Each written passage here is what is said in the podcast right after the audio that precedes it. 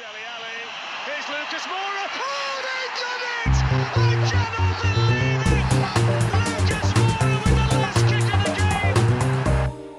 Hello, listeners, and welcome back to another episode of the Plus Dave podcast. We are, of course, the Tottenham Hotspur themed show brought to you by a team of Spurs fans and a Leeds fan called Dave. It's a big episode today. I feel like I say that every week, but it really is this week. We have not one, not two, but three games to look back on one in the FA Cup, two in the league, and of course, we are previewing the big one, the one we're all terrified of Arsenal at our stadium, the North London Derby. And to help me look at all four of those games and more, as always, is Elio and Dave. I'm going to come to Elio first. Elio, welcome back for another episode. There's been a whole load of Spurs, lots of ups, lots of downs. Um, how are you feeling, if it's possible to summarize it at the moment? Um, we're coming off the back of two victories, so I'm feeling a lot better than if we'd recorded a week ago. Um, yeah. it's, it's more pleasant Yeah. speaking now. Um, I think generally I'm in a bit of a place of let's see how the foreseeable future goes because we've got a few big games coming up. Yeah. And then I'll know how I feel. Right now I'm feeling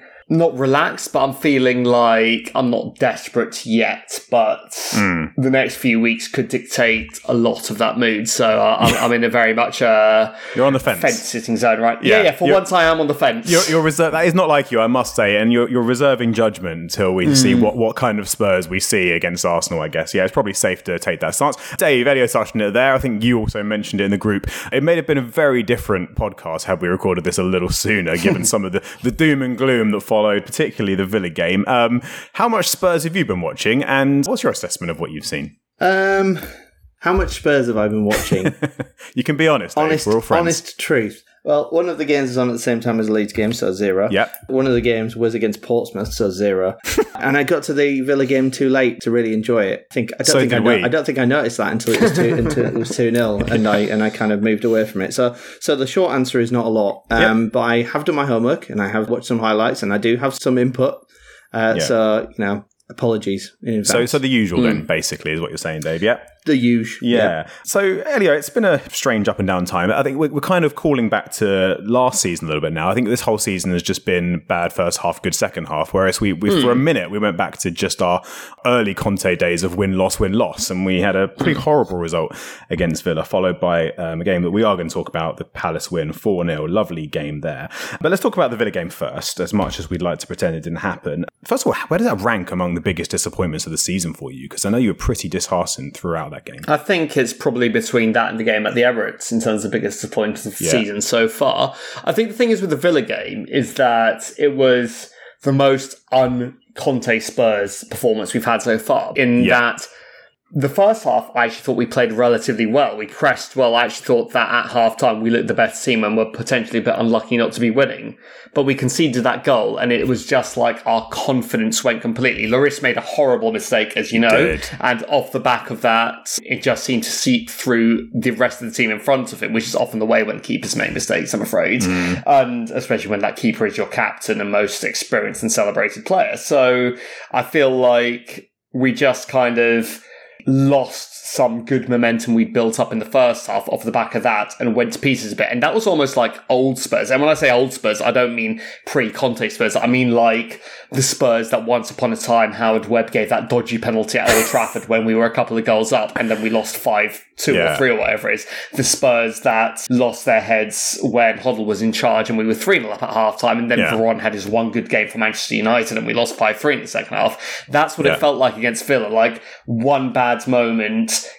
killed what was actually an upward trajectory. And that was really disappointing. That was almost worse than the slow starts and strong finishes because it really felt like the one thing we have kind of lent on this season, our character, just wasn't mm. there. And it's kind of understandable. We did say that we can't keep going behind. It's going to bite us in the arse at some point. Consider that arse bitten, and who knows, maybe because it's happened relatively early in the season, it was a good thing because it gave Conte the impetus to give them a bit of a rocket. It was the Spurs that we're all going to be telling our therapists about, isn't it? That Spurs, the old, the old Spurs that we've all tried to forget. I had a bit of a weird feeling at half time because we managed to get to half time without actually hmm. conceding, which we've not done in a long time. And sadly, it wasn't to be the case in the second half. But there was a weird part of me thinking, you know what, considering how badly some of our first halves have gone, I'll take that. And now we've got to be favourites to win if we do anything like what we have been doing in the second halves. And, and it didn't happen, but there was still boos at half time, if I'm not mistaken. Were you booing? And did you hear much of that? And do you think that was harsh at that point in the game? I wasn't booing. I did hear it, and I thought it was daft. I don't actually mind a bit of a boo at full time, by the way. But Yeah. booing at any point Yeah. during the match, It's not mm, helpful, is it? it doesn't help in the slightest. It's fucking stupid. And Yeah. the thing that gets me is the motives for the boo. What gets me is the fact that they weren't really booing because the first half was bad, because we've had much worse first halves. They were booing because Arsenal are doing well and because it's the transfer window and Conte's meant a bit of a Conte-ish couple of comments about sort of the board and they were trying to send a hmm. message to the board basically with the booing. And I just, Yeah. I guess, yes, I get the frustration with the boards. I think you're well aware that right now, this second, and I kind of need January to get me out of this mindset. I'm one of those that has kind of joined the we can't go any further with ENIC bandwagon. Um, I Yeah. don't like using phrases like ENIC out and ENIC in, like ENIC out. Who the f- someone needs to buy us. So, but I do. I have Yeah. kind of thought, can we do any better while these guys are in charge lately? But at Yeah. the same time, And we'll get onto that. demonstrate it in other ways. Booing at halftime when the sole purpose of you being there is try and support your team to win, it does no good. It's just going to shoot the confidence of the players. It's just going to create a toxic atmosphere. It's going to make them scared to play proactively in case they mistake. It, it does nothing at all. And and I really, yeah, obviously Yeah. I didn't join in, and I will happily condemn those who do do it. I, I just I don't Yeah. like it at all. Fair enough. Well, it certainly didn't get much better in second half. Who knows whether the booing had anything to do with that, but it was a pretty disappointing hmm. outcome in the end. Dave, I know you've watched the extended highlights and studied them in hmm. depth, as you always do as a true professional. Where did it go wrong for Spurs? Because we had a lot of possession, not so many touches in the opposition half, and I think Kane took about 20 minutes to even touch the ball, if I'm not mistaken, which is pretty ridiculous. But from what you've seen, what was the story in that game, and where did it all go wrong? Well, it's very difficult, isn't it, to come back when you concede such a sucker punch in the way that they did. Um, Yeah, in yeah. that in that Lloris spillage, and it's a shame. Yeah, and it's also it was also called by like every Tottenham fan after he had a blinding World Cup. It was like, yeah, watch him spill one in the first couple of games, Yeah. and he absolutely delivered. He did make an absolutely top save against Palace at nil nil, so that that you know. Oh, you yeah, know, we'll- it's, we'll get it's not. It's not like it's not like he's a terrible goalkeeper. I think he had, he had a great game, actually. I- exactly. But I think as soon as that happens, and I think especially with the fact that it was nil nil at half time, and I know Mm. that there were boos and, and whatever, but but ultimately, kind of what we've been saying is it's like bad first half, good second half. This was not good first half, bad second half. So it was Mm. against the kind of standard what you'd expect from Spurs at the moment. yeah. Which I think is probably the most demoralising thing. I reckon that's probably what the Spurs players felt because it must rub off on them. It must rub off on Mm. them the fact that they're not performing well in the first half and they are in the second half. And they must have thought, okay, we haven't conceded a goal in the first half. This is better than it's been for the past Hmm. Yeah. 10 games. Yeah. Let's push on in the second half. And then that happens. fact, yeah. And it's like, oh. And the first thing that happens is their we even bother? captain makes a howler and Exactly. somebody says, It's- so, it's- so I it's think a that's bit a like- bit of a kicker. It's a bit like when you have a bogey team, even if it's a team that's worse than you in that given moment. Yeah. You never quite understand why you keep losing to that team,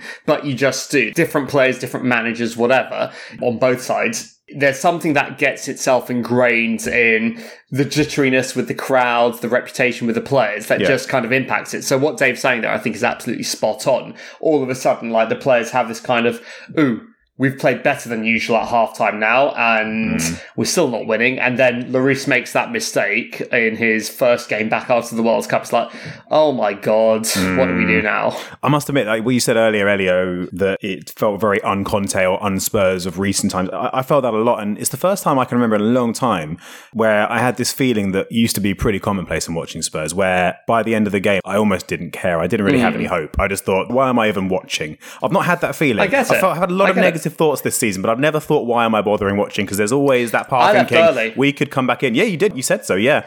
Yeah, and, and that's that's not like us. And you have to feel. I mean, obviously, the evidence so far since then suggests that it was a blip and it's an exception, and it's not going to be the new look Spurs. But yeah, it wasn't nice to see. And obviously, after the goal, there was another goal which was a bit of a shambles in itself. Dave, you've seen the second goal. One of those that we've had a few of recently, where it's hard to know who to really blame because there's a few culprits. I think Bissouma was one that Jamie Redknapp called out in punditry for not tracking his man. He's had a bit of a, a shaky few games, we could say. But what did you make of the Douglas Luiz goal? I feel like that's. I mean, M- Redknapp Is, is Redknapp a Spurs fan? He's certainly a Spurs No. sympathiser. No, No. Jamie Redknapp hates He hasn't got over He uh, hates sacking Spurs. his dad. All right, okay. All right, Yeah. well, well, I, I, I think it's a bit harsh, Yeah. to be honest, signalling anybody out. Yes, Kane lost the ball, didn't he, initially? Mm. I think it was. But that McGinn through ball is excellent. Yeah. It's the kind of goal McGinn's that a you, good player. you, you. It's the kind of goal that if you'd have scored that, you wouldn't be talking about mistakes that the other team have made. You'd be talking about the through ball and the finish from Luiz, which was also excellent. Yeah. you know, he had, I a think that's to, he had a fair bit to do. I don't think that's a goal that you should be pointing fingers and getting the daggers out for anybody. To be honest, I, I Yeah. think I think that was uh, you lost the ball when the ball was, as the World Cup stats would tell you, in contest, and. Mm. uh, and then and then McGinn got it and played an absolutely glorious through ball to Luiz, who had a lot to do and finished it really well. I don't Yeah. think there's anything wrong with that. And to be fair to Elio, you did call out McGinn as a danger man, particularly for his through balls I last think week. So he's one of the Premier League's top all-round midfielders. I think you Mm. can play him as a two-man and a three-man. I really, really like John McGinn. there I hate go. him. Do you know You hate him because he screwed you when you were both in the championship. No, I hate him because he went two feet on Archie Gray in a friendly Okay, that- in that's a good Australia reason. in the summer. That's a good reason. Archie Gray's 16, just just to oh. clarify for everybody who doesn't know. Speaking of horrific challenges, at least Matty Cash didn't do any more damage to any of our players. We can take that small well, he didn't have enough time on the pitch, did he? No, no, exactly. Do you know what the biggest cheer of the whole game was from what I could see on TV? Elio, any idea? It was Son. game finishing? It was Son removing his mask and throwing it to the ground. Sadly, it didn't enough. come to anything. There was a part of me thinking, right, here we go. He's about to go full superhero mode now. He's, he means business. He's taken off the he was making an excuse for yet another bad touch. yeah, I think that's probably more more along the lines of, of what it was. Because that is usually how superheroes work. They, They take, take the off mask their off and then they're better. yeah. he was like, Superman's not cutting it. I'm going to try as Clark Kent. Actually, that doesn't work either, does it? My analogies are all over the place today. Moving swiftly you're on, we're going to sweep that one under the rug. Um, do you think there's any credit due to Unai Emery or to Villa? Because it's too easy, I think, as Spurs Yes. fans to just say, oh, we should be beating these guys because we're Spurs and we're brilliant and we have Harry Kane. But do you think we need to give some credit to a very organised, solid 4 4 2 that managed the game out well and did what they had to do? They were they were very organised. They did manage the game well. They played the game on their terms, and while they were fortuitous to not be behind at half time, ultimately their mindset was let's go for the point and try and nick a win. Mm. They did, and the second they got the one, and we lost our heads a bit, we played right into their hands. So well done. I mean, I said before, Unai Emery is a good manager. Yeah. Dave said Villa have a much better chance with Unai Emery as manager than Steven Gerrard, and so it transpired to be. Look at that. Um, Dave with Yeah, another I'm- excellent I'm- prediction.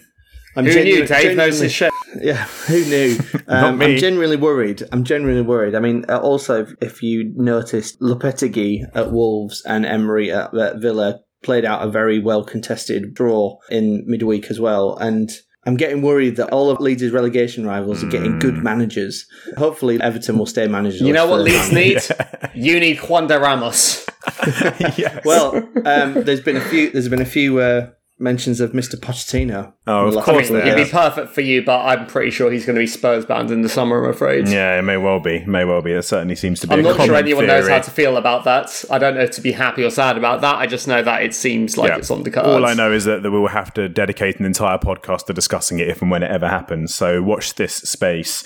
Yeah, we can save the conjecture. We can leave that till later. But um, yeah. Second biggest cheer of the game was probably in the 88th minute when Jed Spence came on, which is actually, would you believe, his earliest Premier League appearance so far. The 88th I'd left by minute. that point. Yeah, there you go. So you weren't part of that cheer, but I, I also don't blame you for leaving. But more on uh, Spence and his youth colleagues in a little bit because uh, we've had quite a few notable appearances from some of our youngsters in the following game. So let's move on to the following games then, shall we? Let's talk about the game that we really do want to talk about because it was it was the best one. It was a lovely win, four 0 against Palace. And one thing we didn't touch on actually in the Villa game is that we were missing a certain Mr. Kulusevski.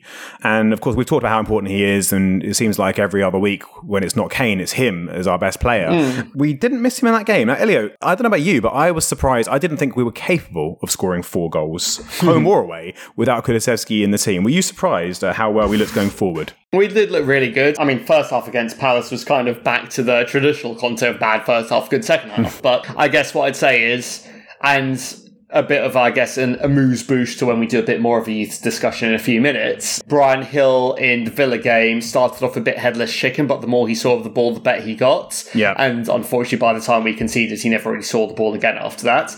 But then in the Crystal Palace game, it's sort of the birth of Bryan Gil for Spurs, and he actually really, Yeah. for the first time, made me not miss Kulusevski. I mean, he's obviously not as good Yeah. yet, but he was passing well. He was brave on the ball. He was running at people. He was really linking things up. And yes, there's a bit of a lack of end product in a way, and there's a bit of kind of erraticism, but the guy is obviously still learning life at the top level, whereas Kulusevski we signed after a few years at Juventus.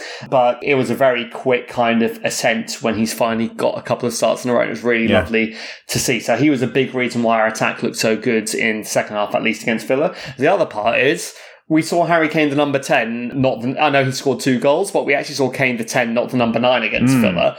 And I'm more and more convinced that actually the way Kane plays for England is probably the way he should be playing for us. The dropping deep, the getting on the ball and turning and putting someone through. Yeah. Don't get me wrong, I love Kane to number nine, but I actually think he almost gets more chances as the false nine than the traditional line when he does drop a bit deeper because he ends up actually linking play up, which then ends up Yeah. with the ball getting to the box for him. When when he's the pure nine, whether it's Hmm. for England or for Spurs, the rest of the team just isn't quite good enough to put it on a plate for Yeah, him. Yeah, we joke about we wish we could have him in both positions, playing balls Hmm. into himself, but he almost has been doing that in a way, hasn't he? Like, I mean, jumping ahead to the goal against Portsmouth, which was a lovely goal, and we'll get onto it. He started it out from fairly deep and wide and played the Hmm. ball in, came in, made a 1 2 and scored the goal. And, and maybe that's what we need to see. Maybe it is time for Kane to just accept that he needs to play two roles at once. The other thing against Crystal Palace is that Palace are an attacking side. I mean, their front four of Olise Zaha, Eberechi Eze, and Jordan Ayew, they are a good front four. They're all fast, technical, strong players who give a lot of hassle to defenders. But Yep. because they know they have a good front four and they've got a solid midfield, Doucouré is obviously a really good player. They play a slightly higher line. They are quite aggressive. And hmm. because of that, there was that space in behind to exploit. I really want us to be able to start picking off the teams that do defend deep. And then not just the teams that play into our hands, and Palace did play into our hands a bit. You mentioned Bryan Gil. He was involved briefly in the first goal. He was involved more heavily in the second goal. We'll get onto that. But let's talk about the first goal first. Let's work through. It's always fun when we get to go through goal by goal and enjoy uh, retrospectively our, our lovely, exactly, our lovely um, attacking work. And this is the part where I know Dave's at least seen the goal, so he can comment. So, Dave, another assist for Perisic. Gil involved again. Kane getting on the end of it. It's actually five assists for even Perisic this year, and uh, only De Bruyne, Saka, and Eriksen in the league have more than him this year.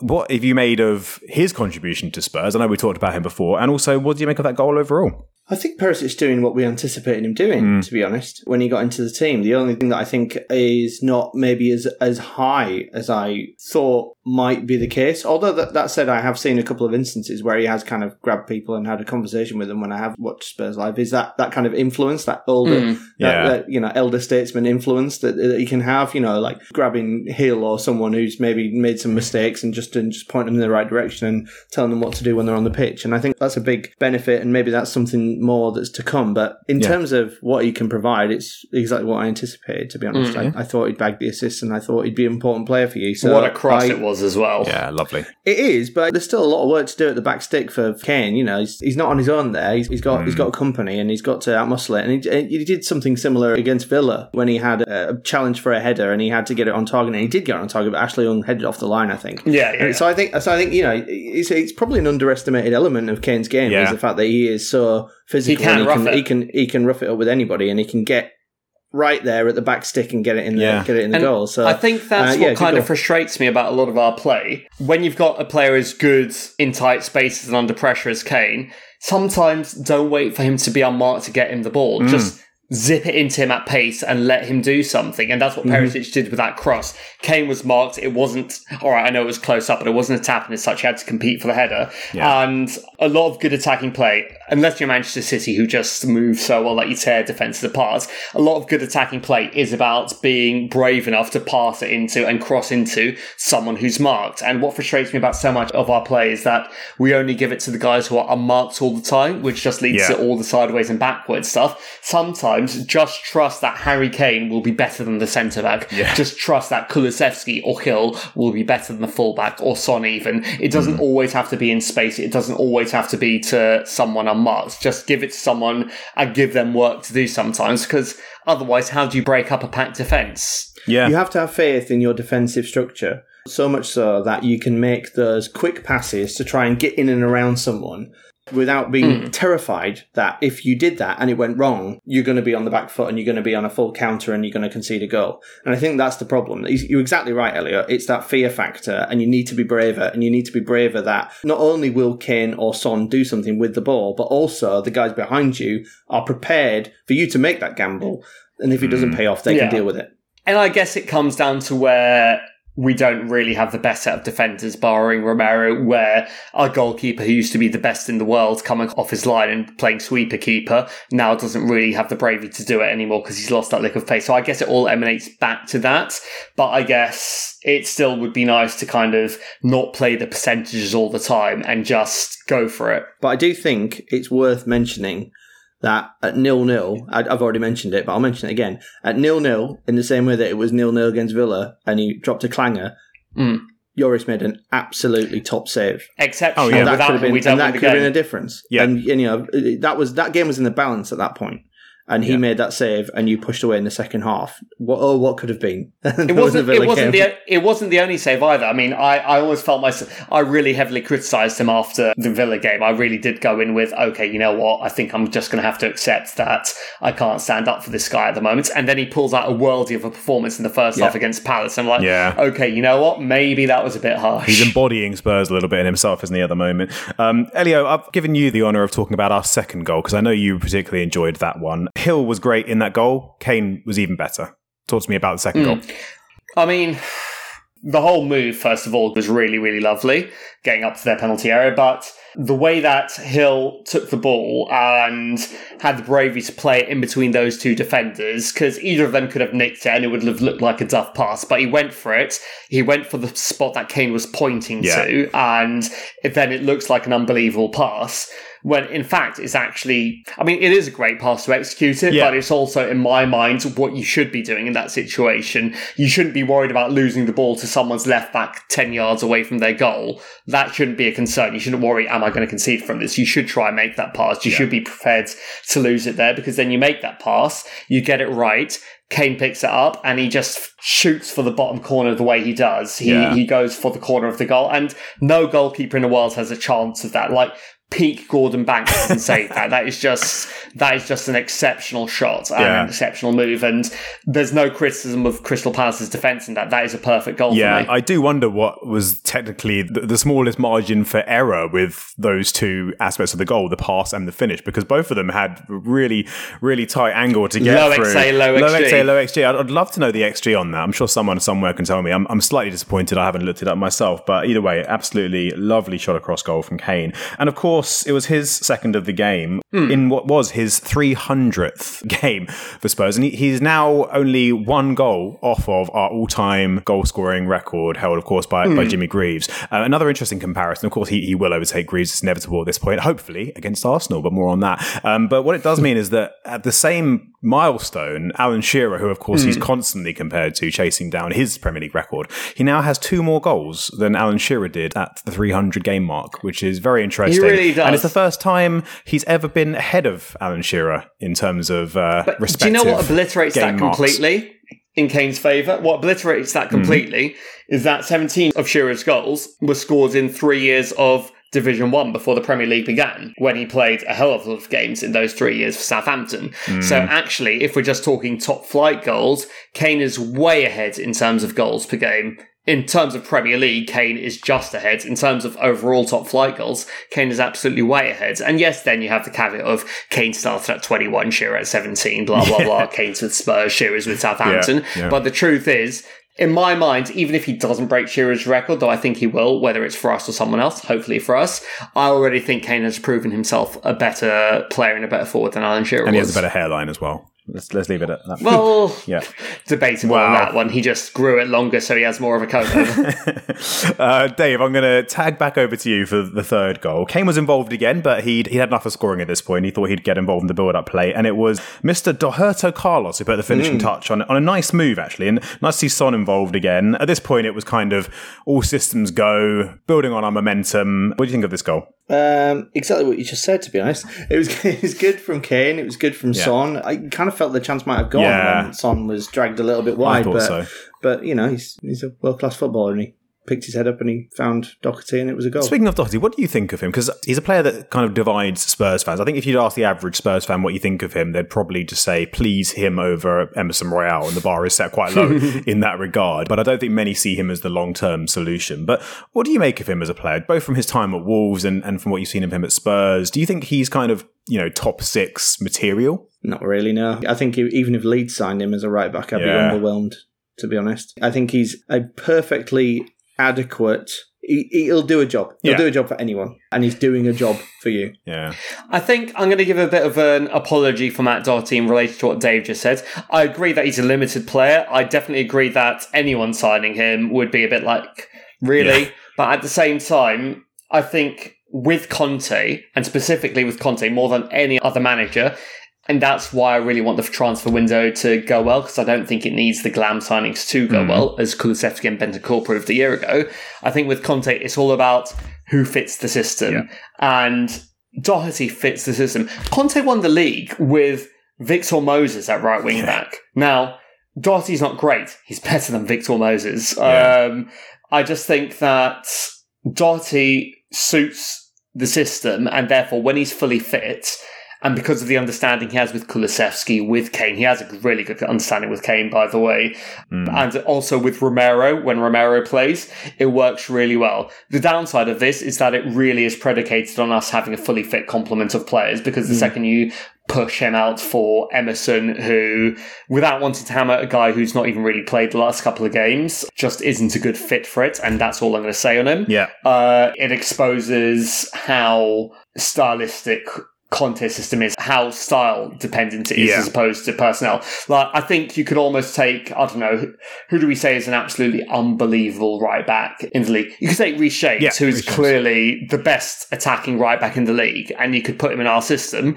And you know what? He probably would work in a Conte system, but just for argument's sake, let's say there's something that he lacks that Conte needs. Let's say it's, I don't know, a link up thing or a movement off the ball thing. Hmm. And all of a sudden the system would fall apart. Conte's far more for Conte is so much more about the off the ball work and Yeah. being players being in the right place at the right time than it is about the skill level and the athleticism. And I think that's why it will be frustrating if we go a transfer window without Conte getting what he wants because I don't actually think Conte needs superstars. I just think he needs good fits. Yeah, well, we'll get on to that. Let's let's talk about some potential options in, in the transfer window briefly, albeit in a moment. But we've still got one more. I want to talk about goal number four. We've still got one more goal to talk about. I was, I was just about to ask you, Elio, and I was curious to hear what your thoughts were. Out of Son's goal and Kane's second, which one did you enjoy more? Sons, and do you know why? Yeah. Because it's the one where players did one player in particular. and I'm going to go back to Bryan Gil a bit. Yeah. it's why they did something that you don't necessarily something that makes you think, oh my god, you did that. That I like that. Let's see some more. Son, all right, it was a heavily deflected shot. Yeah. almost an OG. It was not no quite, wonder goal. Let's, let's be honest. And Kane's pass, it was definitely not the hardest pass Kane has ever played. He lobbed it over for Son to run onto. Like any player with half a brain should be able to pull that off. I'd I'd, I'd hope that Dier would pull it off. Quite frankly. Bryan Gil, the ball came in, it got headed down by I think Kane, and Bryan Gil played used actually strength. Bryan Gil is not strong, but he used a bit of strength to hold his defender off and play a one-touch pass straight back to Kane. He didn't try and turn on, on the ball and run forwards, which would be his instinct normally as a bit of a slight dribbly quick player. Yeah. He just played that little one layoff pass back to Kane for them Kane to chip over for the first time. Yeah. And I absolutely love it because it just showed so much intelligence. And Conte's compared him to a bit of a young Bernardo Silva in that respect, in sort of the way Hmm. he kind of is aware of the game around him. And he showed that in that moment more than his assist. I think he showed it in that moment because he saw that, you know what? I don't need to be the guy that plays the final pass. I don't need to be the guy that does the electric thing. The clever thing here to do will be to give it back to Kane, who's got a bit of space, and I can see Son running off. So he touched it back to Kane. Kane obviously knew what to do because he's world class, mm. and Son ran onto it. And that is the sign of a potentially world class player Yeah. because the players that end up world class aren't necessarily the ones who initially shine because of their talent and their athleticism. You see the talent initially and you hope the athleticism will come when they get older and they build up. It's the ones that you see early game awareness and intelligence. And I mean, that's what Kevin De Bruyne is about. You don't see Kevin De Bruyne being either brilliantly athletically or, you know what, as much as the passes he pulls off are unbelievable, you wouldn't say De Bruyne has the same technique levels as a Gareth Bale or a Cristiano Ronaldo or a Eden Hazard, but because he's so clever in everything he does, mm-hmm. he makes hard things look simple. And Gil did that in that moment. Yeah. And I'm not saying Gil's a world class player. I'm not saying he's gonna be, Yeah. but it really showed the potential of what he could become if he keeps playing, if he keeps getting time. It it suddenly made Paratici signing him make you think, yeah, Paratici knows what he's Yeah. doing. And the other thing about that is, especially given that Gil's now had three consecutive starts, including the cup game, it shows that behind the scenes he's showing Conte something that's making him trust him. Hmm.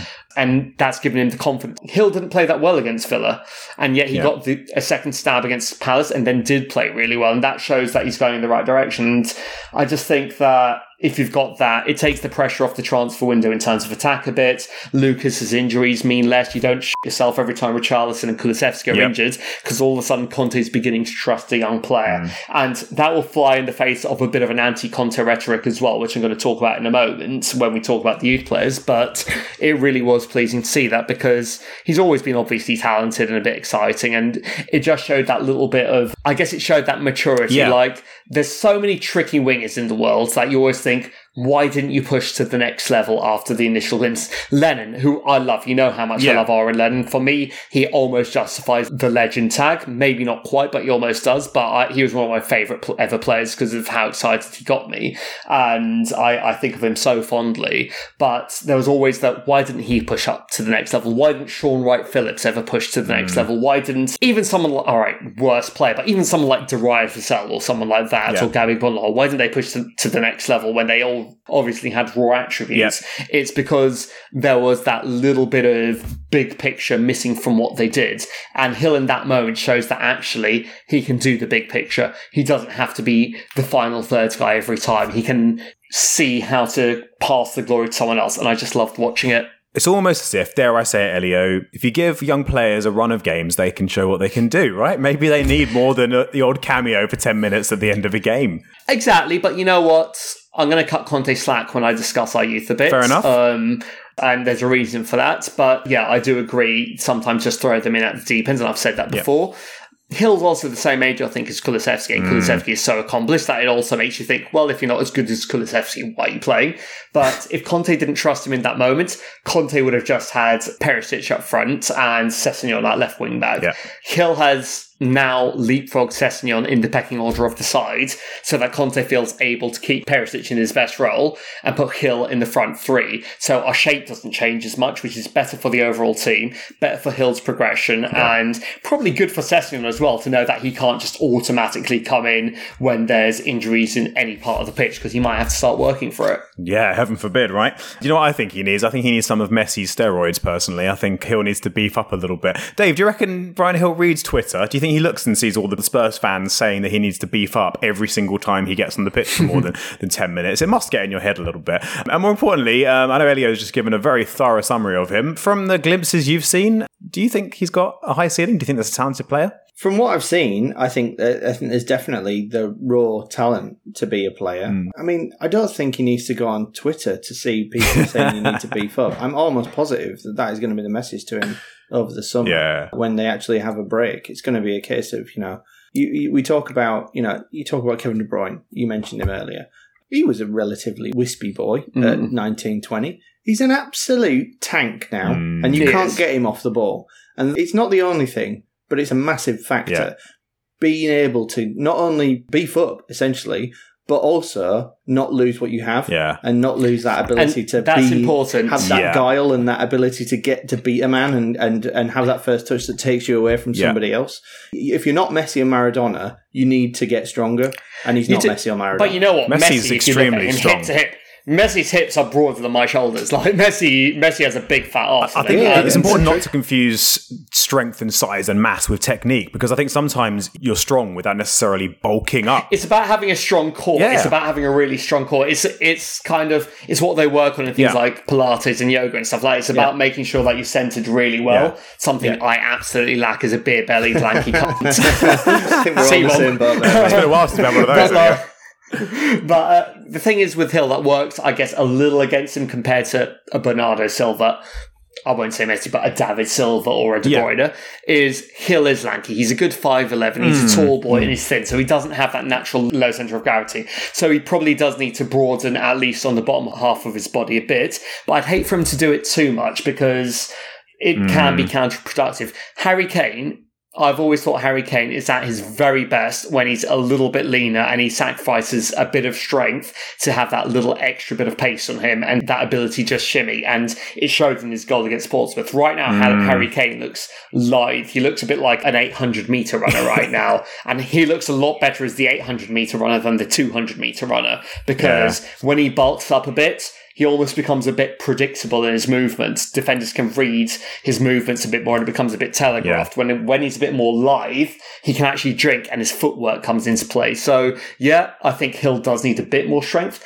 I don't want him to have too much more strength because all of a sudden we get into the element of let's have a team of athletes instead of a team of footballers, and I'd always prefer to have a team of footballers. Yeah, I remember you saying something similar about Dele Alli as a potential explanation for why he fell off. The fact that he maybe Hmm. bulked up a bit too much and lost some of what gave him that kind of There's some of that with Dele, and I don't want to talk about No. Dele because he's long. He's he's failing in Turkey now. now. I think. Yeah, that ship has Not even that, just with Dele, like, I think he beefed up in a bit of a reaction to losing his hamstrings. He got that one big hamstring injury, which lost him that bit of spring that he had, that meant he always got on the end of hmm. Eriksen crosses, for instance. And then he beefed up, and all of a sudden, yeah, he became predictable in his movements. All the little nutmegs he used to do, all the little pirouettes he used to do, were lost because all of a sudden he was carrying an extra stone. And I just think get a bit stronger, but if there's a way of getting stronger without gaining weight, that would be my preference Yeah. because these guys, I mean, you look at the biggest, bulkiest footballers, and when you see them in real life next to actually bulky people, they still always look lean. I was always amazed. John Terry, we always think of John Terry as this big, burly centre half, but when you actually see him sort of just in a suit or next to kind of other athletes from other professions, whatever, I'm always amazed at how lean and skinny he actually looks. Like, these guys' strength doesn't come from having big muscles and high protein diets. These guys' strength comes from knowing how to use their muscles, and that is far more effective. I must admit, I was not expecting a TED talk on bodybuilding and strength training from Elio today, of all people. Exactly. So that, that was a turn up for the books, and I enjoyed it. Um, the Burger King loving alcoholic. let's let's move on to the FA Cup, shall we? Which is obviously uh, a competition in which we have a rich history and one that I think we'd all love to see us progress in and, Hmm. and win. And, and Dave, I think you've probably got mixed feelings about it at the moment. But we'll, we'll come on to the game against. Portsmouth. One 0 victory. We certainly didn't play a full strength team, but we did play Hmm. Harry Kane and Son Heung-min and, and um, quite a few kids. And we'll get on to talk about their respective performances. But to bring you on to goal seven of the podcast already, Dave, and the last that we're going to discuss, another one for Harry Kane, fit and firing. What did you make of that goal? As you Um, scrambled to find it on YouTube. No, I've seen it and I can remember it in my mind's eye. Yeah. Um, it was Sessegnon, wasn't it? That was the ball. yeah, yeah. Basically, He did the layoff. He did a good. It's He did a I'm good board, board impersonation. Uh, a, a good impersonation of a board, uh, which is sometimes what you need to do. And ultimately, you know, I thought he did his job very well. Yeah. And Kane put it in the bottom corner. I mean, we don't need to talk about this game for a long time, do we? I mean, No, we had two can- shots on target in the entire game. yeah. You won one 0 You're in the second round. You're you're not Newcastle. You're not Villa. It's not embarrassing. Move on. I thought the goal. Have you got if, the next if round? you'll if Preston. you'll indulge me, I, I I thought the goal was borderline Messi esque. And I say that because of the way he played a little one-two, just dictated the build-up to it, and then the shot curling into the far corner. a bit- it was bigging it like a, up mi- far it was too a much. mirror image of Messi, except like one of those weird Hall of Mirror mirrors that makes you look much more So, kind of I have some thoughts mirrors on and this game. ungainly. I have some thoughts on this game, and none of them are going to be to do with the actual game itself, really. Because let's face it, Great. it was a 1 0 over League One side. Yeah. But some thoughts. A week ago, I described Cowley as one of the best young managers in football. And then by the time we played them, he'd got the sack. so I probably cursed So we can we can just scrap everything you said last week, basically, is what we're saying, yeah? Pretty much. Um, I feel sorry for Bolton fans now with poor old, oh god, I've forgotten his name now, but um, their manager, who I also praised in the same breath. Yeah. Number two, I think it had a bit of FA Cup romance in our game in that actually Portsmouth really held their own and they didn't look like they were two leagues below us. And I don't even see that as an indictment of us because that's the beauty of the FA Cup, the fact that the smaller teams can actually get up and rub shoulders with the big boys and not seem out of their Yeah. depth. I, I, I enjoy that.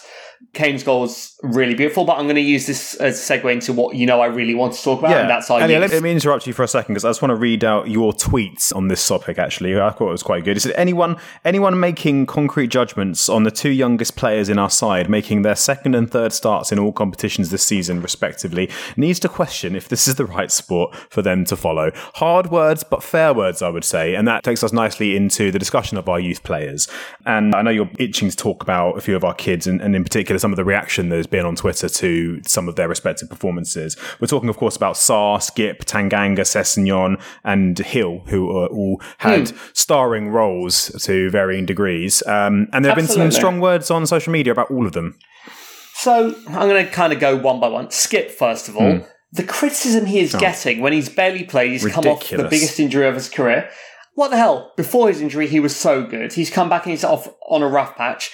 He's young, he's inexperienced, he's one for the future. We've seen enough for him to know there's a player there, but he's playing once every blue moon. Don't hmm. expect him to pull up trees just like that. It doesn't matter if the Coming back from is an weak. injury as He's well. a kid. We all know how Gareth difficult that is. Bale went two and a half years into his Spurs career without us winning with him in the team. and there was a time when Gareth Bale, one of the best dribblers of the past 15 years of football, couldn't beat a man for toffee because he was so low on confidence and he mm. was so worried about getting injured again by getting another bad kick.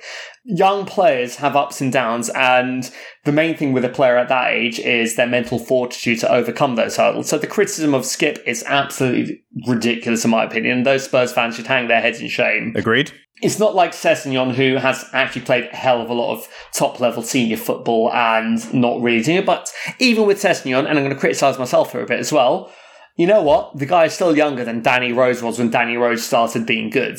So there's still time for him to really make an impact. I don't see it, but you know what? It may happen. And he obviously got the assist in the FA Cup game. He's, he's not really played well, in my opinion, since football restarted. But once again, we are still talking about a kid with a lot ahead of him. Um, Pape Matar Sarr, what a gem we've got on our hands Yeah. there. He is going to be some player. His, even though he's still weeding, he, once again, let's say he needs to bulk up, but he's clearly got great touch, great awareness, great reading. He gets stuck in. I think there's going to be a really talented player that I, some of the things he does are Dembele-esque hmm. and obviously I'm not going to compare him to our best midfielder of the last decade because we sold Luka Modric a decade ago.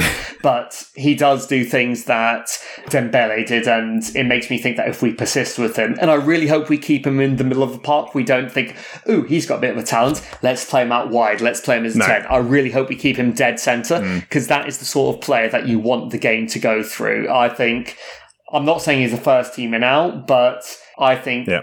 Two and a half years' time, an experienced Bentancur with a blossoming Pape Matar Sarr would be a complete two man midfield. I just, I really like what I see. I really like the confidence. I really like. You know what I always say about midfielders? I love that he's taking responsibility, and and there were just a couple of little things he did that were making a mockery of these grizzly, more experienced Portsmouth players that really kind of made me swoon a little bit and think, hmm, I'm look, I'm looking forward to the rest of you. Midfielders taking responsibility. That's definitely one for Elio Bingo on the Plus Dave, isn't it? Yeah, that's yeah, that's definitely one of yours. Um, the Yaya Toure regen are words that I've seen pop up on Twitter on more than one occasion about about Pape Mensah, who is of course one of our coaches. It must be said. Um, do you see him as It that is. Mm. kind of player? I know you mentioned Dembele's comparison, but do you think he's got it in him to be that kind of all action, box to box, complete midfielder? It's hard to compare anyone to Yeah. Yaya Toure because Yaya Toure, in different parts of his career, played every role. With Barcelona, Barcelona, he was the sitter who could also drop, split the defence and be the centre back. With Manchester City, he was both the deep lying player under Pellegrini and under Pep Guardiola, he was the Kevin De Bruyne. He was the final pass guy, and he was almost he was almost the second striker at one point. Yeah, Yaya Toure is arguably the best midfielder we've seen in our lifetimes. Um, Yeah, I I'm not saying he is, but there's there's, definitely an an argument, argument, to make yeah. there. So I don't want to compare anyone to him, but Papa Matar Sarr just he's the sort of player that you look at and you say you can be what you want to be if you do the right things, Yeah. and and that's really really exciting. Five star Um, potential I from guess- the scout. I guess going through kind of yeah, exactly. Going through the player by player thing, Bryan Gil not as good against Pompey as he was against Palace, Palace, but he still played well. He's definitely our best pressure at the moment. It's like he pressed far better than either Kane or Son. He's got all that life in him, and you know what? Even if it doesn't always come off. I like the fact that every time he has the ball, he's trying to do something. I, I Hmm. don't mind that he gives the ball away because he doesn't do it in dangerous areas. He doesn't high up the pitch. I don't mind if he gives it away. I don't mind if he goes in a blind alley or makes the wrong choice. I love that he just wants to find the best route to goal every single time. And I like the fact that he's got the awareness to do the one touch stuff, link up with people, take the ball on half turn. He, if he really can maximize his talents, I think like Sarr, we've got a proper player there and we've got the next generation of players to fall in love with. Ollie Skipp, you just heard my defense of him. Sesson, you've heard me mitigate my previous criticisms. Japhet Tanganga, not young anymore, but he always feels young. He's kind of Mm. a defense a defense version of Jesse Lingard, and that he's always going to be a youth player. He's actually 25, I think. You want him to be coming to his prime. I think Wow. So, yeah. But he's had so little football to date. Mm. I'm beginning to worry a bit about him. I'm just thinking Yeah. he needs to play regular football. I'm wondering if a slightly weaker league where he'll play all the time, like the Championship or Scotland or even going abroad, might be best for him. I just think right now, when his best position is the same as Romero's, who's a younger player than him, I just, I, unless he's happy to be the bit part guy, and I think he's got more about him than being the bit part guy, I'm not sure. Yeah. I'm not sure he'll ever quite make it with us. And that's a shame because I really do like him. I love his attitude. He came off, all right, he's younger than I thought. He's actually 23. So Same age as Romero. That, see, that blows my mind anyway. Just that they're the same age. I can't. But I get my just head around think, that. I just think that he's a little bit small for a centre back. He's not quite technical for a modern fullback. So he might be a player that needs to play really regularly at a lower level and then might end up back at the top level. But I don't think he'll ever get the top level minutes he needs now unless he actually got sold to, I don't know, um, Fulham or someone like that. Yeah. I just, and it's a shame because I really like him. I, I think he loves Spurs. I think he's a local boy. I think he he really kind of puts everything on the line. Yeah. But I just think the football's coming too irregularly for him to really maximise talent. And the biggest crime of that is when the FA lost someone like Les Reed, who really turned reserve football into a proper platform for young players to develop in this country. And now reserve football doesn't really exist. Like I used to actually follow where we were doing in the reserve league table, Yeah. and now I don't because it doesn't matter anymore. And hmm. I think 20 years ago, Japhet would be getting the time that he needed to develop, and just now he isn't. And and I think he might be one to move on in terms of being able to upgrade the squad. And that, that hurts me because I hate saying that about a young player, especially when I just stood up for Ollie Skipp in the same vein. But generally, pleased with the young boys' appearances. Glad to see Alfie Devine get his first Oh, start yeah. in two years, once again in the third round of the FA Cup. I can't even remember if he touched the ball. I think he did Yeah. once, but he is a player I expect big things sort of going forward. He's had another sort of good season when he's been fit. He's had a few injuries with the youth. And Harvey White, he's one of those boys, a bit like Ryan Mason back in the day, who's really hung around with the youth, is really kind of working hard behind the scenes What is he, a bit of a constantly. false nine And- type? Is he? Is he a bit of a kind of? no, no, absolutely No? not. But that's why I loved it because we played him in that Ah, position in the okay. friendlies. But he's a central midfielder. He's probably Right. more a defensive player than attacking player. But he could. I think he'll be a late bloomer. I don't think he'll ever get his chance as early as like Hmm. Winks or Skipp have. But he's someone that I think could. When he's, if he hangs around him, if he's patient enough, he's got such a good mindset on him that when he's 23, 24, if Yeah. he gets a chance, I reckon he takes it. And he could end up being an out wide inside forward. He could end up being a deep lying playmaker. He could end up even a left back because he's got a bit of everything. He's got a bit of tigerishness, a bit of pace, Yep. comfortable on the ball. Really good set piece taker, by the way, which I think showed when he literally, the kid in the team making his debut went up and took a corner. Yeah. But he's one that he may flop. He may never be the real deal. You don't know if you don't try them, but I really kind kind of enjoy the fact that Conte Conte rewarded him with a few minutes. And this brings me on to Jed Spence. Uh, Conte has just given a lot of young players a bit of a go. He's persisted with Gil three games in a row. Sarr's got a chance. Uh, Skipp got a chance. Jed Spence and every Spurs fan is desperate to see him on the basis of all the good stuff we saw for Borough and for Forest. Jed Spence just isn't getting the chance. And given that Conte spread it around to other players, there must be a all right, reason. it might just be because he has Emerson that he also needs to give time to, who, for all intents and purposes, is only a touch older than Spence anyway. But it might just be that Spence isn't quite showing something behind the scenes that Conte needs to see. Hmm. And he actually did bring him on and gave him, I think, 15 minutes the other day in the FA Cup. And that, that means that he's probably happier with Spence than he was.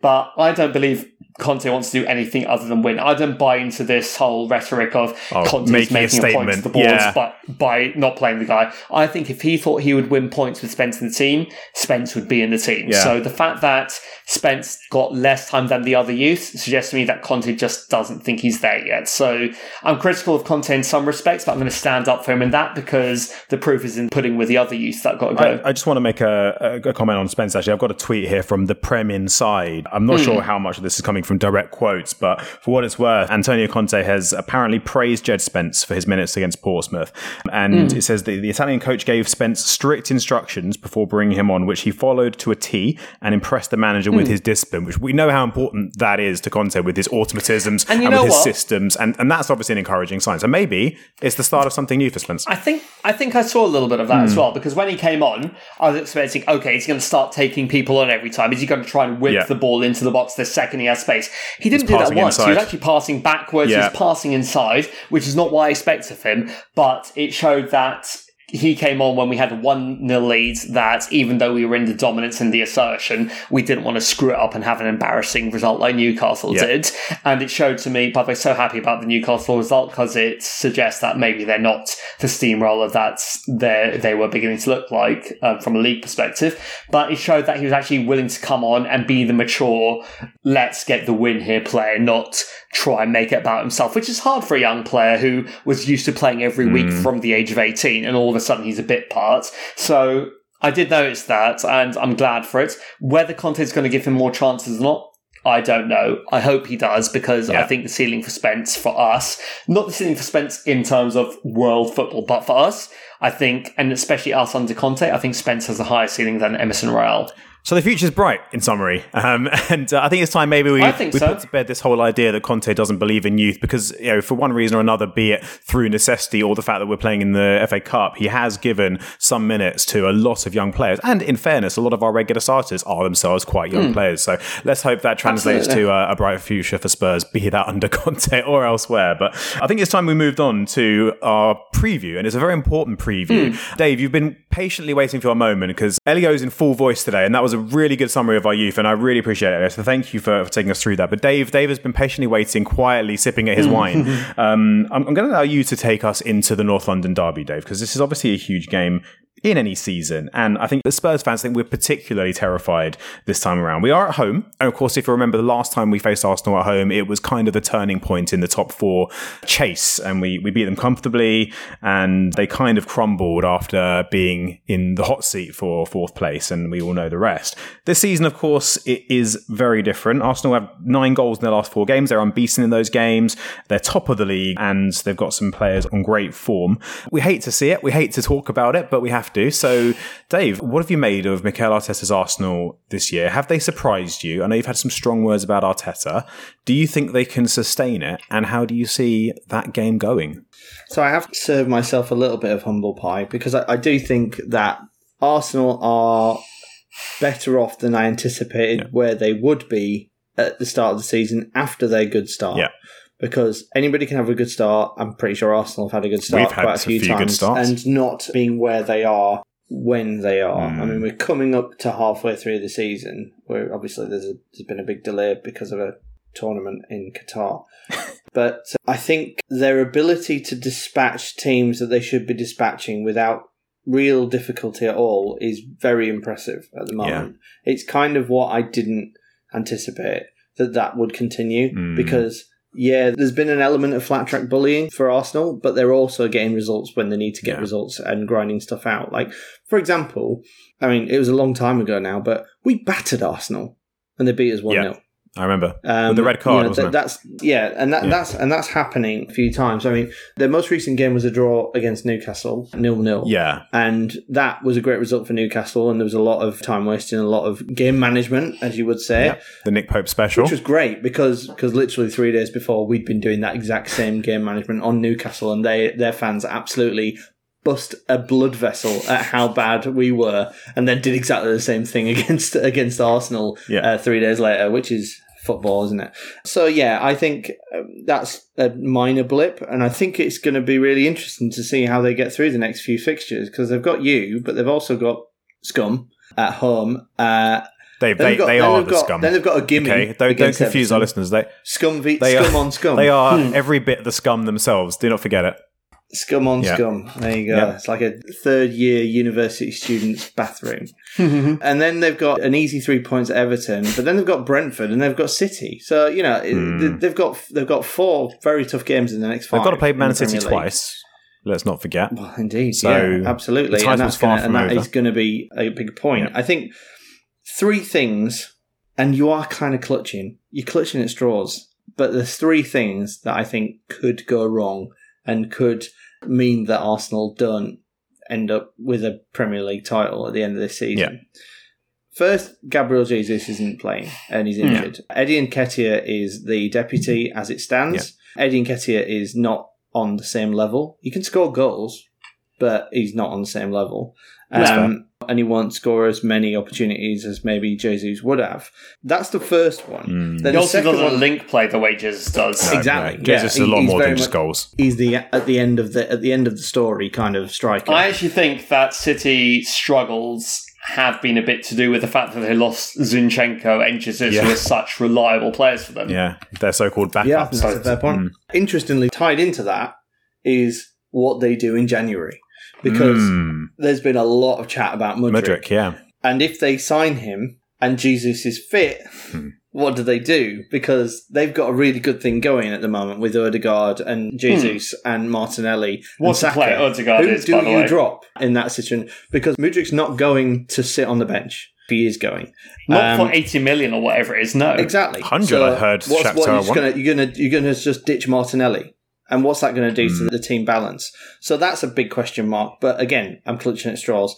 The final one, well, the final one of the bigger picture is Arteta's reactions in the Newcastle game. Anybody could see those are the actions of a guy that is under pressure and is starting to crack, which is very strange. It's new ground for them, so isn't early it? In the season, That's the thing people uh, keep. well, it's, it's new ground for them, and it's new ground for him because, quite frankly, he's not. He's he's the first time he's ever been Yeah. anywhere near this position because he's never He's been a new manager. Yeah. So Arteta might be the reason that you know they're there in the first place because he's got this project, and the project is working. Yep.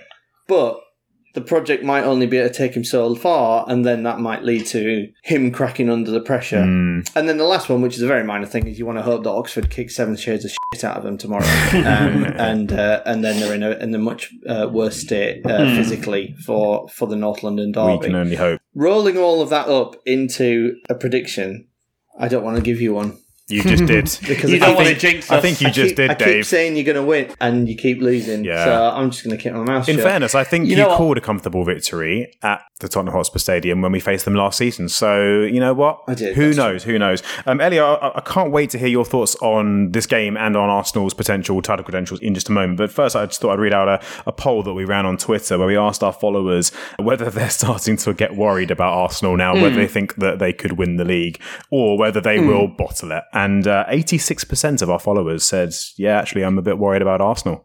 Only 14% said they bottle it. Where do you sit, Elio? What do you think of this new look, growing process under Mikel Arteta? How frightened are you of them? And how frightened are you that they'll be lifting the Premier League trophy at the end of the year? So I obviously don't want Arsenal to win the Mm-hmm. league. I'll be upset if they do, but at the same time, I've long since got out of the habit of letting Arsenal success or failure Yeah. Affect my emotions particularly. Yeah. When we play them, it's different. When we play them, losing to them is the worst thing in the world, Yeah. and when we beat them, it's the best thing in the world. But you know what? If someone told me, what would you rather? Arsenal win the league and you finish second, or Arsenal finish second and you finish fourth. So both times we get into the Champions League, both times Yeah. we're not winning the league. But I would Arsenal- choose Arsenal winning and us Yeah. finishing second. I'm, I'm certain you're in a minority there. In fact, I think we actually did a poll to that exact effect, and you would be just- in the strong minority. I just I grew up always being a supporter of Spurs in a school with loads of Arsenal fans and a few Spurs fans, and always having to have to argue the case for Spurs against all these Yeah. Arsenal supporters who were used to glory the and underdog. Spurs were a mid-table Yeah. club. And you know what? It's so easy to lose your enjoyment of football these days hmm. because there's so many reasons not to enjoy football. Oh, our board aren't signing the players we want. Oh, our rivals are doing better Yeah. than us. Oh, we're having a bad season. Oh, we, we haven't won a trophy in ages, whatever. It's entertainment at the end of the day. I'm spending Yeah. a grand a season on my season tickets, a whole bunch of money on my Sky, on my BT Yeah. Sport. I'm traveling a hell of a long way to go to Exactly. Spurs. I'm giving up time. I'm I'm living my life around it. Yeah, that shouldn't be contingent just- on Arsenal's success. That shouldn't even factor into Exactly. it. At, at the end of the day, hmm. like, it's out of my hands. I just want to enjoy Spurs. Yeah. I just want to enjoy football. And that's why I've also kind of tweaked this mindset of even in disappointment and frustration, there's a certain kind of enjoyment, almost like watching a soap opera. when your favourite character dies in, I don't know, Game of Thrones, you're like, oh my God, Which I can't one? believe they did that. Like, yeah, exactly. But like, I just, your enjoyment of football is so much out of your hands anyway because when the team you support isn't doing as well as you'd like, as we know as Spurs fans, as Dave knows as a Leeds fan, it's frustrating. Mm. But then if you actually then start measuring your enjoyment of supporting your football club by another team's success, oh, Arsenal will win again, Chelsea will win again, Manchester United will win again, then it just becomes so it almost becomes impossible to ever enjoy it. Agreed, You'll yeah. watch football matches and be worrying so much about results that don't even involve your team that you just won't get into it. So, as far as I'm concerned, the answer to the question of am I frightened of Arsenal or do I think they'll bottle it? I don't really care. You know what? If they win the league, I'll hate Yeah. it, but they'll have done it by backing their manager, a young manager who we've all laughed at and is suddenly actually proving his worth. And they'll have done it with players that, objectively speaking, Odegaard, Saka, Martinelli, Jesus, these are good players. These are players that play football in a good way. I'd much rather watch them win the league than seeing bloody Danny Drinkwater just play balls over the top for Jamie Vardy to run onto. Or Newcastle frankly. time For- waste their way to the title. yeah, or just sportswash their way to the title. So, Yeah. tell you the truth, yes, I'd hate it if Arsenal won mm. it. Yes, I don't want them to win it. Yes, I'd rather they bottled it. I'm not really thinking of are they more likely to bottle it or am I frightened? Because I'd much rather just see Spurs do as well as they can, and if Arsenal do even better, then all right, we've done better than Arsenal the last six years. Let Arsenal do better than our season. Let's just make sure that we're always in the discussion. Yeah. And I know there'll be people saying, "Oh, defeated Spurs fan, not a proper fan, whatever." I am a proper fan. The amount of sacrifice I make to follow this club, I'm a proper fan. I just, Yeah. I'm a Spurs fan first, and Arsenal hater second. Well said. And and I don't think anyone can challenge your support of Spurs, Elio. Certainly not anyone that's listened for more than an episode or two. And um, I think it's also worth mentioning, in complete fairness to some of our listeners, because some of our listeners might be significantly younger than us. Let's not forget. I think we've lived through the hmm. darkest days in that regard. We, we're old enough. We were all born in the mid 80s. We remember the Invincibles, the Arsene Wenger team, the Omri and Vieira and Tony Adams, and, and when Arsenal were the best team arguably in Europe and when we were terrible. So I think we've seen the worst that it can get. And obviously we don't want it to return to that, but maybe that hmm. softens the blow slightly hmm. on the prospect of seeing it happen again. I guess Hmm. so, but you know what? I just. No, your point is, I, I totally take your point. It shouldn't matter. It's one of those things that you can't avoid and you've got to talk about, especially when we're about to face them. If we get into the last game of the season and we're comfortably third or fourth, and Arsenal have a title deciding game in the last game of the season, let's say that I don't even know who they're playing. Let's say they're playing Yeah. Crystal You'll Palace. watch their game. I will be. The, I will go to Crystal Palace with a Crystal Palace shirt on Yeah. and a mm. Wilfried Zaha dyed blonde haircut and my best South London accent. would love to see and all I will this. be all. I would love it. Exactly. But right now, I'm just concerned about what Spurs do. And Dave, I guess, is a Leeds fan who, in his entire lifetime, barring one year of Howard Wilkinson, they've been in Manchester United's shadow, and he hates Manchester United Mm. Yeah. as much as you and I hate Who are also the best team in the country for a sustained period of time. And also, Dave's lived the majority of his adult life with Leeds being in a lower league while Man United was still very successful until a few years ago. Mm. I'm assuming at some point Dave had to get out of the mindset of who gives a f- what the Manx do. I need to focus on my club, and that's how I feel about Spurs Yep. and have felt for a long time. Well, let's talk about the game then. Let's talk about what Spurs are doing. And what Spurs are doing is preparing to welcome Arsenal to our stadium. So we want to talk about this game. Obviously, you've made it quite clear that your priority isn't what Arsenal do for the rest of the season, but you'll have a stake in what they do at our stadium. Absolutely. Um, first of all, I want to I want to get your thoughts on the lineup because, of course, our hand has been somewhat forced by a few injuries and a couple of players unavailable. But I'd like to hear what you would like to see as our starting eleven, and also just how you see the game going, and more specifically, where you think Arsenal can be got at. Where can we win that game? So goalie picks himself. We know it's going to be a 3-4-3 or a variation of or 5-2-3 or whatever. But like, I, I think for me, goalie picks itself. I think Romero, Dier, Lenglet is our best combination. So hmm. that's what I want to see. Obviously, we have our question marks over Dier, but I just think right now, those three are the ones that understand each other best, that understand the goalkeeper best. It's also our best footballing combination. I think it has to be Perisic and Doherty because Doherty is a goal threat, Perisic is a assist threat, so absolutely has to be those two. Bentancur may be fit in time for the derby. Interesting. If he is, then him and Højbjerg is a no-brainer. Even though I know Do you rush Højbjerg's him did- back though? Given how impressed you were with Sarr, I know it's a lot to ask of a young man with not much experience to throw him into a game like this. But would you? It depends. It depends. I think if Bentancur's a 50-50, oh, he could play with an injection, then I'd be loath to. But if Bentancur Hmm. Yeah. can come in and play like Bentancur can, run the midfield, box to box, taking the ball under pressure, bringing the ball out of defence, then I think you put him back in. Mobility is a big thing for the way he plays because it's his ability to get the ball out of defence and take those risks that aren't actually risk for him. The whole Michael Carrick thing. Michael Carrick was- the most mobile six foot three midfielder you've ever seen, apart from uh, Yaya no, let's not say stupid names. but if Benton Bentancur can play like Benton Bentancur, then he goes in. Yeah. That's for Conte to decide. But I think yeah, Yeah. you, kind of have and to. same with Kulusevski. Then If from- he's fit enough, he plays. Yeah. Exactly, exact. As well as I think Gil has Yeah. done as much as I like Gil. Kulusevski, if he's fit, he plays. We've got a week between the two games, so there's good time for that. Two days training each for Bentancur and Kulusevski. You throw them in, everything else picks itself as far as I'm concerned. Now, we're coming off the two wins on the bounce. Good. Harry Kane is really on form right now. Harry Kane looks hmm. like Harry Kane right now great going into this game. Arsenal have shown a teeny bit of fallibility, not like massive Yeah. amounts, but they don't quite look like the steamroller they were before the World Cup. So I'm not going into this expecting the thrashing a lot of other Spurs fans are pessimistic about. I think actually this is huge for both teams because I think a win for us propels us. I think a loss for them will be more than a loss for them. It'll be more than three points Yeah. or one point lost. It'll be, oh my god, we're still losing here. They'll again, be at least as scared of us as we are of them. I think. I think they, they've There's got a lot pressure to on them lose. There's us. pressure, and and they'll remember what happened last time, and they'll know you know the old cliche of form going out the window. And we have just come off of a four 0 win, and we're on good form. And let me say make one thing straight: Arsenal fans are terrified of Harry Kane. I found myself surfing through Twitter uh, the other day, just looking through it, and every so often I'll come across a tweet that's been shared or has been populated to my timeline from an Arsenal fan, and it's interesting to read through the comments because we've all seen the comments on our own posts from Arsenal fans, and it's all the trolling and it's the war of trophies and all that. But it's, it's quite interesting to see. It's easy to forget that some Arsenal fans are actually human beings. Uh, if you if you forgive me for saying so, um, but when you're looking through, it, it's quite funny because you, you almost see yourself in it. You think, oh god, they're they're paranoid. They're being superstitious. They're they're seeing the the Kane closing in on the record and thinking, oh, we all know what's coming. Two Kane penalties. Kane's definitely scoring against us. And I feel like the players must be a little bit scared of, of that as well. It must get in their head. We talked about them crumbling last season. They're still young players at the end of the day. They've never been in this position. Young manager in the same spot.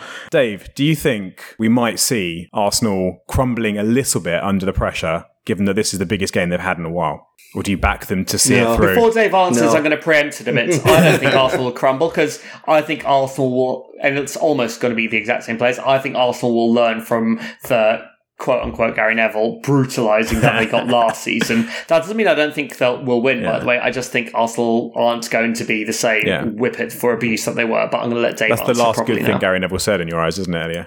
Maybe the only. Um, I don't think they're going to crumble Mm.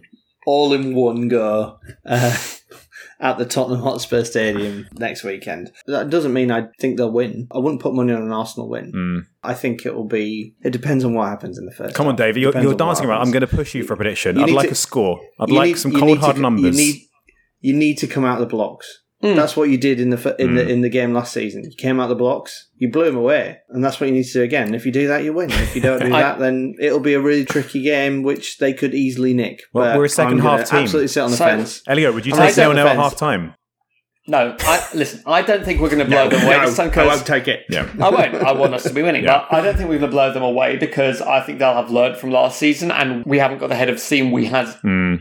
At that point last season. And remember, they just had They'd had a couple of big losses, yeah. right before the, Yeah. exactly. So it was kind of a nice time to play them without wanting to take too much away from it because you know how. I mean, that's my favourite memory of this stadium more than beating Manchester City in Yeah. the quarterfinals of the Champions League. I think what I would say is because I still don't think player for player Arsenal are better than us. I think they're in better form than us. I think they're having a better season than us. I don't think player for player they're better than us. And I think I think it's actually two very evenly matched sides that if both were on complete form, you definitely wouldn't be able to call it. Arsenal probably go in as slight favourites, even with the Jesus injury, hmm. but for my money, this is one of those games. I think there's going to be goals in it. I don't see this as being a game for defenders. I think it's going to be crazy. I think there's going to be a lot of emotion. They're going to have a chip on their shoulder and a fire in them to avenge last season's defeat. We're going to want to show that actually we're still better than them, despite what the league might look like right now. And I think I would not be surprised by something absolutely mad like a three all or a four three or something like that. I watch it being a dull nil nil now, but I just I mean that's where my money's A going four, now. a 4 3 victory with Harry Kane smashing into the lead and overtaking Jimmy Greaves in the process against Arsenal in front of our home I crowd. just, I, I can just really see it. Like the crowd are always up for it, and there's going to be a cacophony of sound. So I just really see that it's going to be a bit wild, and I think there's going to be emotion in both sets of Yeah. players. I wouldn't be shocked to see a sending off again because there often is, and I'm excited by it. Like, yeah.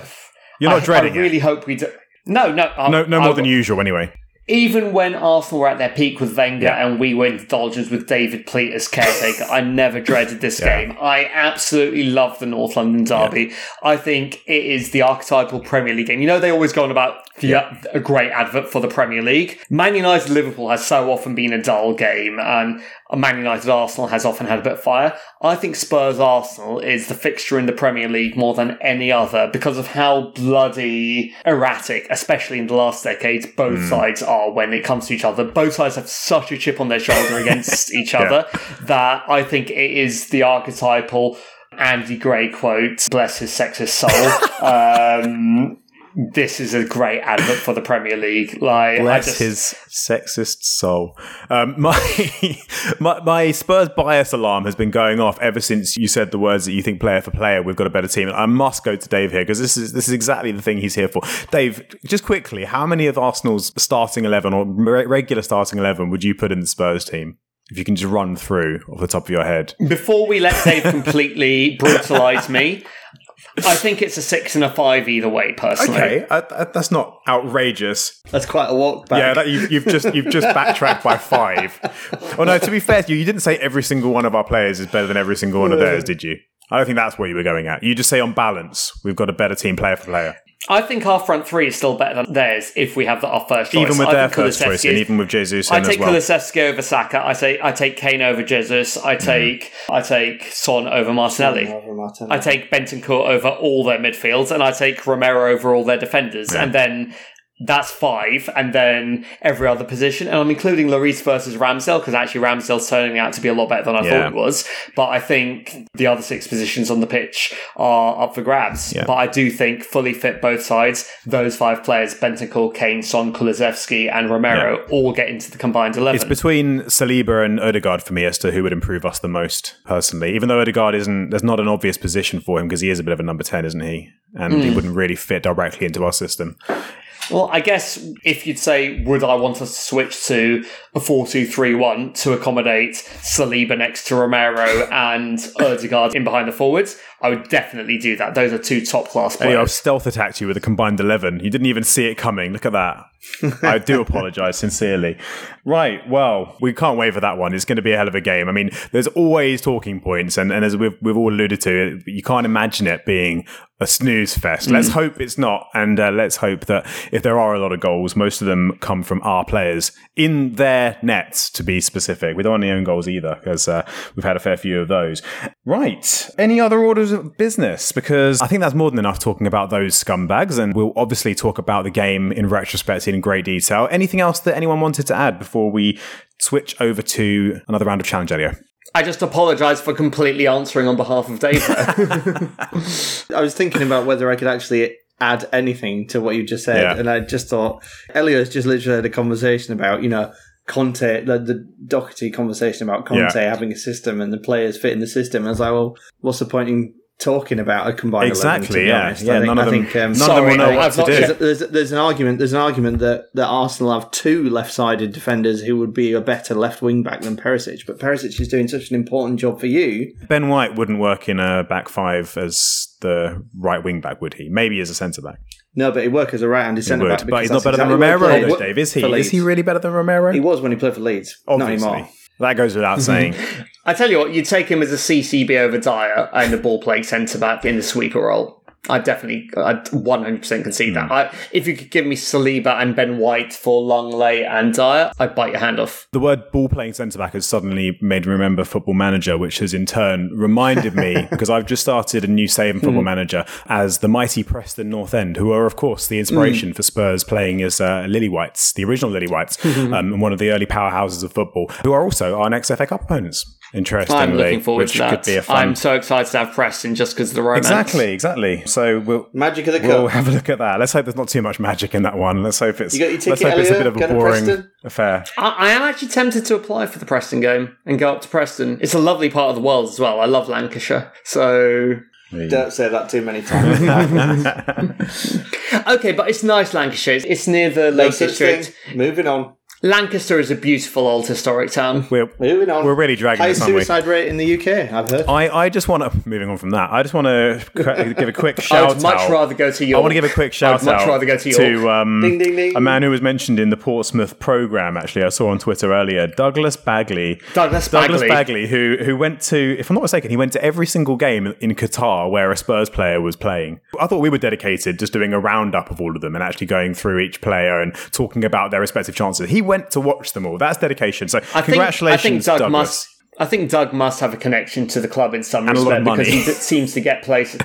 uh, maybe I don't know, but Yeah. I enjoy his. I enjoy his Twitter because it actually he does seem to get up close and personal, and he's just so full of enthusiasm. Yeah. He- He's a fun tweeter. I enjoy him, and there's, he doesn't get involved in all the bollocks sort of transfer stuff and ENIC in, ENIC out. Is constantly doing the right thing. He just enjoys being a Spurs fan, and that's quite nice to see. Yeah. So if you're listening, Douglas, and I don't know that you are, but if you are, you are. then we like you. You're our kind of person. Uh, and speaking of Twitter and our listeners, thanks again to all of you who listen. Of course, as always, it goes without saying, but we still like to say it. It's lovely to see so many people tuning in. And please follow us on Twitter at Plus Dave Podcast. Please follow me at Plus Dave Dags, Elio at Elio underscore P underscore THFC, and Dave at Fantasy Dave. Nothing X rated on that account, I'm sorry to report. Right. Um, let's move on to Challenge Elio then, shall we? And Elio, I understand you have prepared a swift, slimline, I think the words you use, given how meaty this podcast was always going to be with four games to talk about. Hmm. Episode of Challenge Elio. Take it away.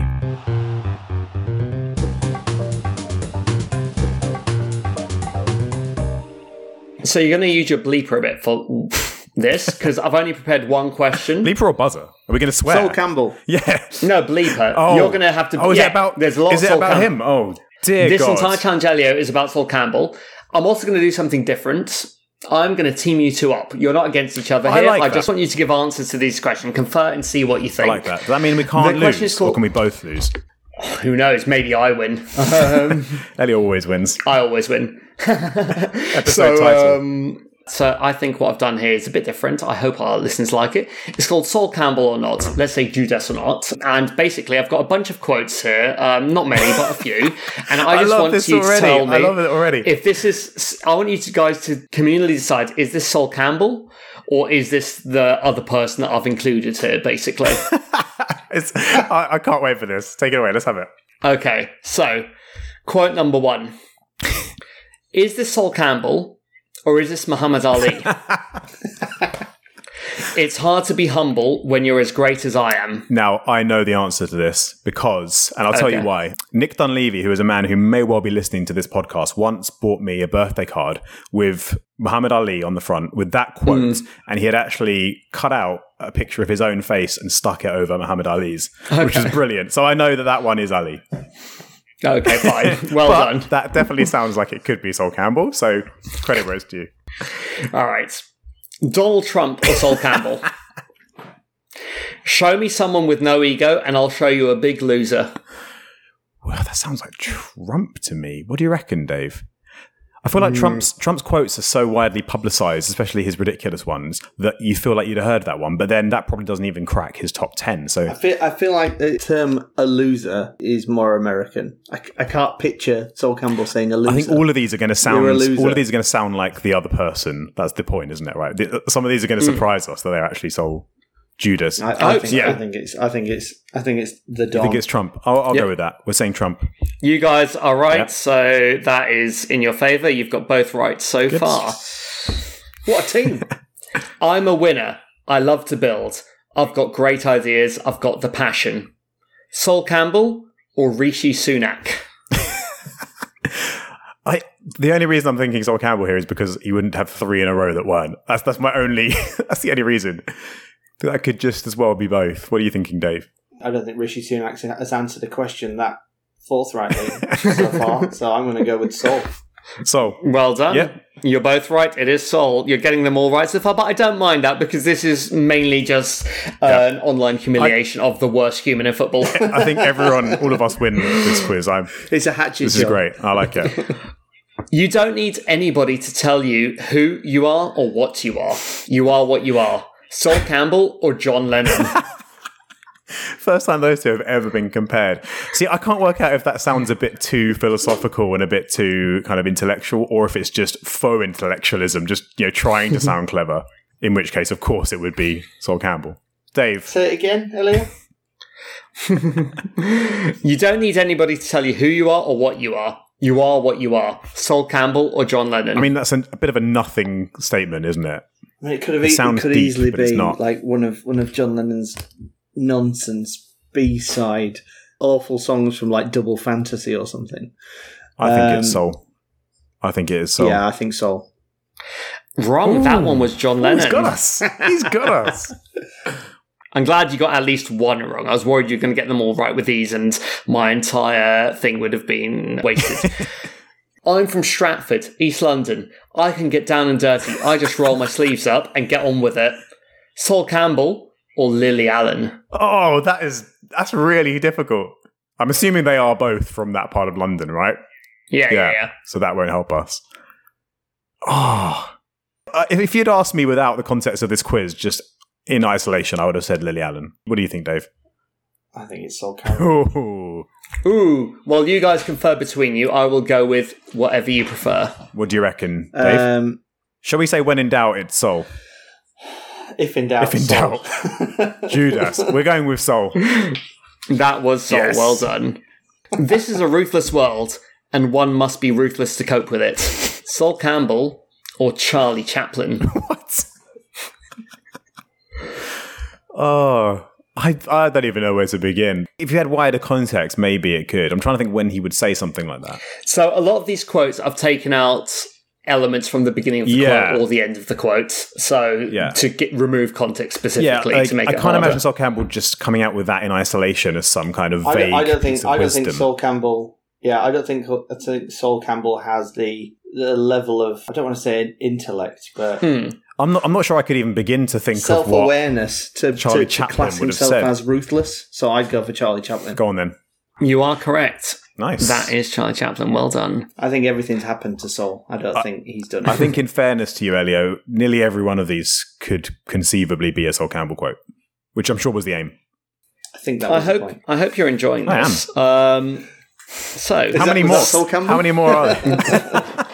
There's a few more. Some people need safety nets. Some people need two safety nets. I've grown up with no safety nets around me. Sol Campbell or recently disgraced Tory peer Baroness Michelle Mone. I think that's got Sol written all over it Sol Campbell. because he's he is the the selfless martyr hero that has done everything. I mean, she is full of shit. Oh, yeah. She got a peerage for having big boobs in bras. But yes, that is Sol Campbell. Well good, done. good. How many more are there? Um, I- I apologise to all female listeners for any sexism in that comment. Um, and, and apologies to all Spurs fan listeners for our repeated swearing. And all Tory peers. Actually, no, f- them. I like to be a tiger roaming the jungle, Sol or an Campbell. eagle soaring the sky. Sol, Sol Campbell. Campbell. or Mike or Mike Tyson. Oh, uh, it's, God. All, all I can say is I'd rather, See, you thought it was Sol until I said Iron tell Mike. you what, rather than trying to decide which of the two said that, I'd much rather see the two of them in a boxing ring. I think we all would. Maybe, Yeah. maybe. Campbell might have the reach on him. I reckon Campbell would that. fancy himself, though. I think he'd back himself to, to take on Hmm. a prime Mike Tyson. He is that arrogant. I'll repeat Yep, it just because it's such a great quote. I like to be a tiger roaming the jungle or an eagle soaring the skies. I mean, if you just read that without context, I probably would have thought Mike Tyson as one of my first thoughts, even though it's probably a little bit verbose for Iron Mike. What do you think? yeah, go with Tyson. Yeah, let's say Tyson. That was Big Sol. Ooh. A tiger roaming the. What a prick. He should release a book. He probably has or will. He's probably released four. It's probably called Why I'm Always Me. No, I mean you guys are doing brilliantly hmm. here, and once again, this is just a. Thanks, roast Elio. of the worst man in football as opposed to a competition. But I'm enjoying it. I'm hardcore. Growing up in East London, you've got to be a little self confident, a little bit self confident. Sol Campbell or Reggie Kray.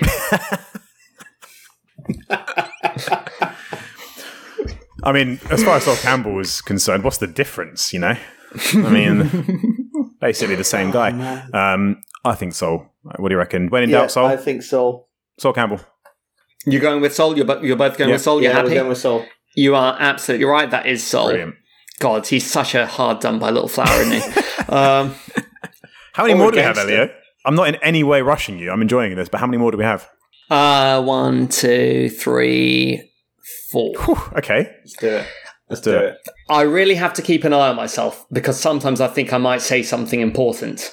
Sol Campbell or Leslie Nielsen. That's got to be Leslie Nielsen. That's Leslie that's actually Nielsen. quite witty in uh, that, that's yeah, beyond too Sol. Campbell's capabilities. Unless he just didn't know what he was fair saying. enough. Yep. Yeah, that was a bit Groucho Marx esque. You're Yeah. right. That is Yeah. Leslie Nielsen. Yeah. I mean, Sol Campbell. Sol. Campbell would never say anything intelligent. yeah. Okay. Fine. I don't know. I thought maybe the pseudo intellectualism would have uh, made you think would Sol say something. Hmm. I don't like think that? he's even capable of pseudo don't have to go that intellectualism, though. I don't think. Yeah. I came from a working class background. It wasn't easy for me at all, but I worked hard. Sol Campbell or Labour Deputy Leader Angela Rayner. That's a coin flip for me, Dave. I'm going to hand the reins to you for that one. Dave is probably the most politically minded on the PDP. Oh, I don't know about that. Um, When in doubt, Sol, Sol Campbell. It was Sol Campbell. Good. The when in doubt thing's really working in your it favour. is. Two more. Maybe I was too nuanced with some of these. Wait, was that a Sol Campbell quote? Is your last one going to be, I'm Sol Campbell? The la- yeah, the last one is going to be I love Arsenal. I bleed red and white. A hotel is so restrictive. You haven't got your own space. Yes, you get the food. yes, you get everything all clean and blah blah. But sometimes it's nice to have your own space with your own family. Sol Campbell or Stephen Fry. I imagine even Sol Campbell's family hate him, so I'm going to go with Stephen Fry. Are you happy with that, Sure, Dave? Let's go, let's go with let's go with national treasure Yeah. Stephen Fry. No, that was Sulzeer Jeremiah Campbell himself.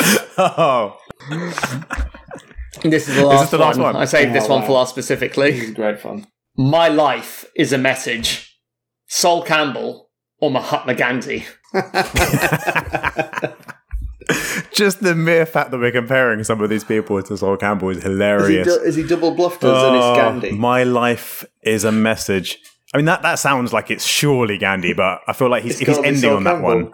Is going to be ending with a flourish. I What think do you that's Sol think, Dave? Isn't it? It's got to be Sol. I mean, it, you have to. We've finished. It you've has got to be. That's a ridiculous comment for Sol Campbell to say. I, I, I'll be So- upset if it's not Unfortunately, now. unfortunately, I'm going to disappoint you. That was Mahatma Gandhi. Ah, you Oh. double bluffed us. But you know what? You, you fulfilled the intention of that to convince us that Sol Campbell was as self righteous as thinking Laugh he could come out with something like Gandhi and we would believe it. You did your job there, Elio. And Elio, it probably won't have escaped your attention just for some added context to Dave that this may or may not have been inspired by a similar quiz I did in the, the height of lockdown when everyone was doing Zoom quizzes. I ran a quiz for Elio and some others that was entitled Who Said It, Elio or Cartman?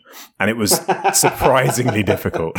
I won't, for Elio's sake, reread any of the quotes. They were not they were nice. not Screw you guys! I'm going home. A score draw. they did paint, Yeah, they did not paint Elio Well, in the out best of light. 13 there, you got nine correct, so well done. I hope you enjoyed that. that. That is one of my favourite ones that I've put together. So I good. love that, yeah. Well done. And in fact, you know what? I like teaming up with Dave. It makes me much less stressful, and it also makes more sense if it's challenge Elio. You know, we're, Mm-hmm. we're challenging each other really if we're up against each other. Maybe we should do more of those in future. Yeah, so let's just find random insane former Spurs footballers who think they're God. next And, uh, Ramon Vega. we sincerely apologise for the repeated use of that. You're gonna bleep out every single name. time we said it, right? um, and, and we hope you understand. I, I'm, I'm doing the editing, so yeah. Um, there was enough regular swearing in that episode. We didn't need the, the, the continued names of that horrible man in that time. But anyway, let's hope let's hope we can continue these upbeat spirits into next week, and we're not all sitting around crying into glasses of whiskey, commiserating over a defeat. Let's hope we can summon up some strength and get a result against Arsenal. And yeah, I was going to go into the transfer window, Elio, but I think there'll be plenty more time to talk about that. Let's wait until we've actually done some business. Yeah, we've gone on long enough talking about how Sol Campbell thinks he's Gandhi. So let's wrap this one up for now. But thank you both for another great episode. I hope you are all enjoying listening. I hope you enjoyed it. I hope you will join us next week. Any closing thoughts before we finish this episode from either of you?